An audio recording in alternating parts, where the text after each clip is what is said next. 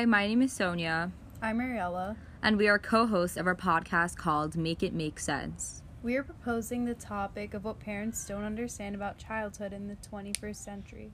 To all the parents out there, we aren't dismissing your point of view or reasoning, but rather speaking up collectively about the life of an adolescent in this day and age. We'll start off by talking about our personal experiences with school. So, Ariella, how are you with time management?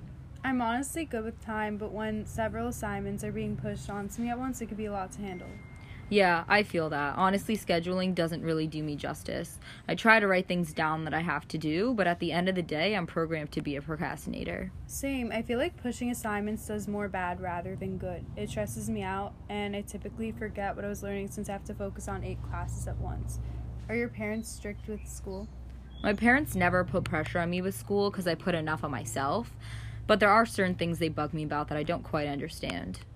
Since I'm a mi- middle child, my parents put less pressure on me and focus more on my younger siblings. Because of that, I'm independent. My parents still push me to try harder with school and study more. How was the pandemic for you and your family? It was definitely a very g- difficult time for everyone. I specifically felt stuck in life, but the worst part about the pandemic was that the long break from school made it even more difficult to start school again, and it took some time to get used to the stress, fr- frustration, and work. Yeah, I get that. It was very difficult getting back into school after the first outbreak. I also don't think my parents really understood the negative effects that it had on teens in comparison to them. Like, at least they had each other. Perfect time for our guest speaker. How was school like for you? In the Gilded Ages. Gilded Ages. I'm not that old, Sonia.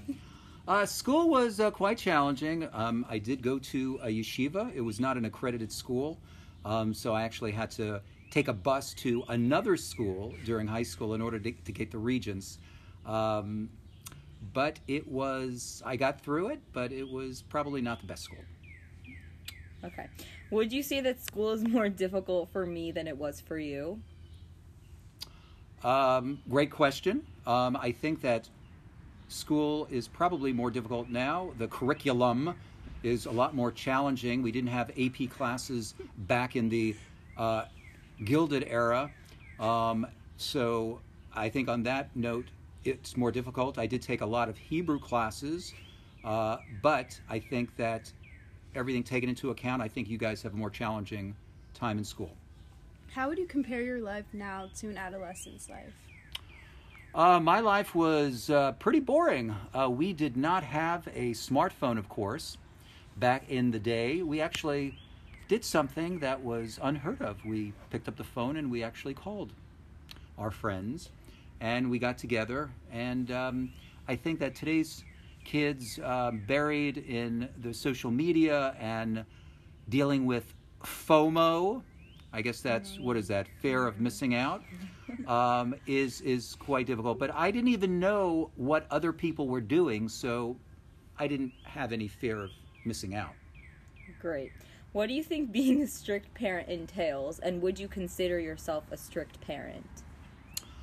Well, it is. It again. It's a very very challenging time. Uh, you really have to balance uh, giving your child a little bit of leeway, um, understanding that the way that children communicate these days, as mentioned before, is a little bit different than was back in, in my time.